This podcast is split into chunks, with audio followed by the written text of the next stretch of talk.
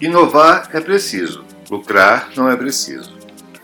Empreendedores e executivos das mais diversas organizações sempre souberam que inovar é preciso, para se manterem competitivos nos seus ambientes de negócio.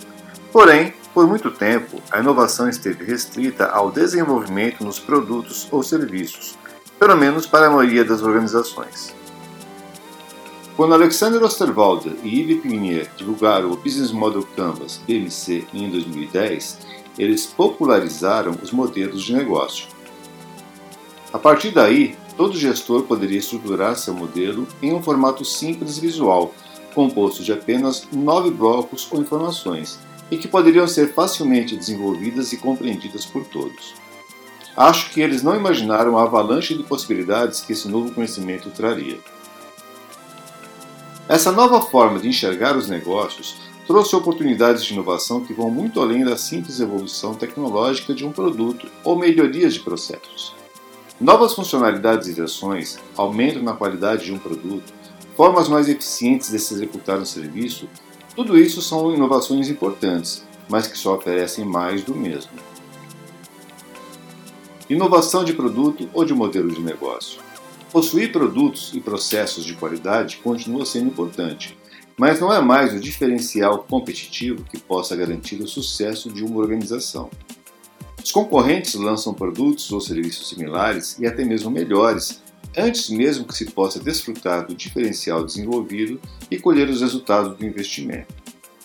Desta forma, o destino de uma organização depende cada vez mais de sua capacidade de inovar também nos modelos de negócio.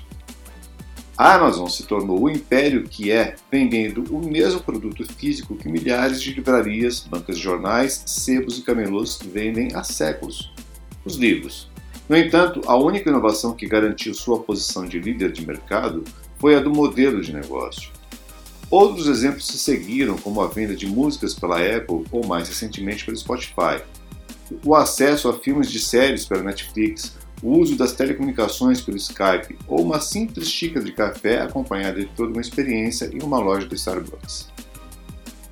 Um estudo da Boston Consulting Group demonstrou que os modelos de negócio inovadores produzem resultados 6% melhores do que a criação de novos produtos ou processos. As dimensões de um modelo de negócio. Conforme descrito no livro O Navegador de Modelos de Negócio, a estrutura básica de um modelo abrange quatro dimensões: quem ou cliente, quais clientes serão atendidos ou abandonados com o modelo de negócio proposto, o que ou proposta de valor, o que será oferecido ao cliente, normalmente vai muito além do que simplesmente um produto ou serviço. Como ou cadeia de valor, a maneira que o produto, serviço e o conjunto de valores serão produzidos e entregues aos clientes. Por que o mecanismo de lucro? O motivo principal que leva uma organização a produzir e disponibilizar essa oferta. Como as receitas serão obtidas e quais os custos envolvidos. As dimensões quem e o que tratam dos aspectos externos da organização, enquanto as dimensões como e porquê abrangem os aspectos internos. Mas esse modelo básico com quatro elementos pode ser demonstrado ou detalhado em nove componentes, em meu post Qual a relação entre modelos de negócio e projetos, além de apresentar os nove blocos que compõem o Business Model Canvas, demonstro como um modelo pode ser implantado ou inovado através de projetos. Inovar é preciso, mas como? Ainda segundo o livro O Navegador de Modelos de Negócio, inovar um modelo significa modificar pelo menos duas das quatro dimensões da estrutura básica. Mas o que é preciso para chegar lá? Antes de tudo, é preciso compreender o mercado, conhecer a fundo os clientes, os concorrentes, os fornecedores, os produtos substitutos e as barreiras de entrada. Depois é necessário avaliar internamente as forças e fraquezas e externamente as ameaças e oportunidades de mercado, para poder traçar estratégias coerentes com a realidade. Em seguida, é preciso encontrar meios de se diferenciar, não apenas nos produtos ou serviços, mas em tudo que cerca a percepção do cliente. É fundamental entender muito bem o que o segmento alvo de cliente quer de fato e buscar aumentar aquilo que ele valoriza reduzir aquilo que ele nem percebe, buscando alta diferenciação com baixo custo. Finalmente, é preciso entender os produtos ou serviços e suas respectivas participações de mercado. Além disso, é preciso conhecer a expectativa de crescimento para cada produto, para saber exatamente as estratégias a serem adotadas na inovação do modelo de negócio. Todas essas informações só podem ser conhecidas com a utilização de ferramentas gerenciais. As grandes organizações são experts nisso, mas as pequenas e médias ainda deixam a desejar quando o assunto é gestão. Quer saber quais são as cinco ferramentas de gestão que as grandes organizações não querem que você conheça? Então baixe gratuitamente o e-book Ferramentas de Gestão. Capacidade criativa. Infelizmente, somos treinados para repetição e não para criatividade. As escolas ensinam apenas a replicar as experiências existentes e não a utilizar o conhecimento para novos experimentos.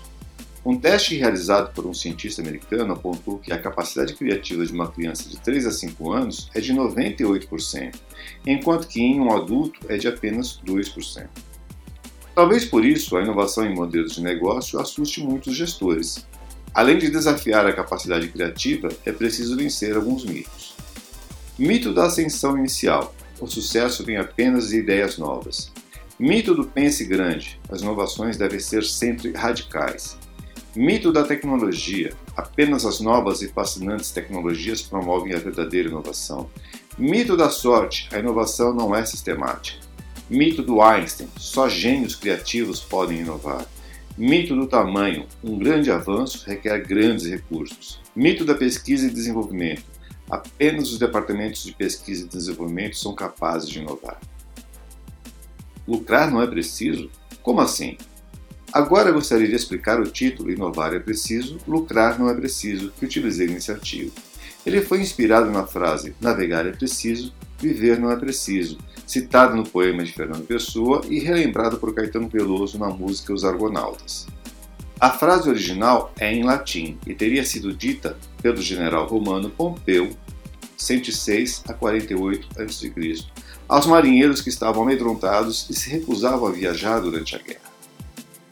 Mas no poema de Pessoa, a frase ganhou muitos significados, envolvendo a etimologia e o jogo de palavras, querendo dizer que navegar é preciso, no sentido de ser uma ciência precisa, e que viver não é preciso, pois a vida envolve não somente o lado racional, como também o emocional e o espiritual, ou seja, não há certezas, não tem precisão. No título do post, o trecho inovar é preciso ganha o sentido de que é necessário, ou no contexto atual de competição e globalização, absolutamente indispensável. Já lucrar não é preciso, quer dizer que, mesmo inovando, o lucro não é certo ou garantido. Mas uma coisa posso afirmar com precisão ou certeza: não inovar é a morte da organização. Agora quero saber a sua opinião. Qual a sua experiência com inovação? Já participou de inovação em modelos de negócio ou apenas evolução de produtos ou serviços? O seu comentário nesse post é fundamental para envolvermos nossos colegas e aprofundarmos esse assunto. Bons negócios!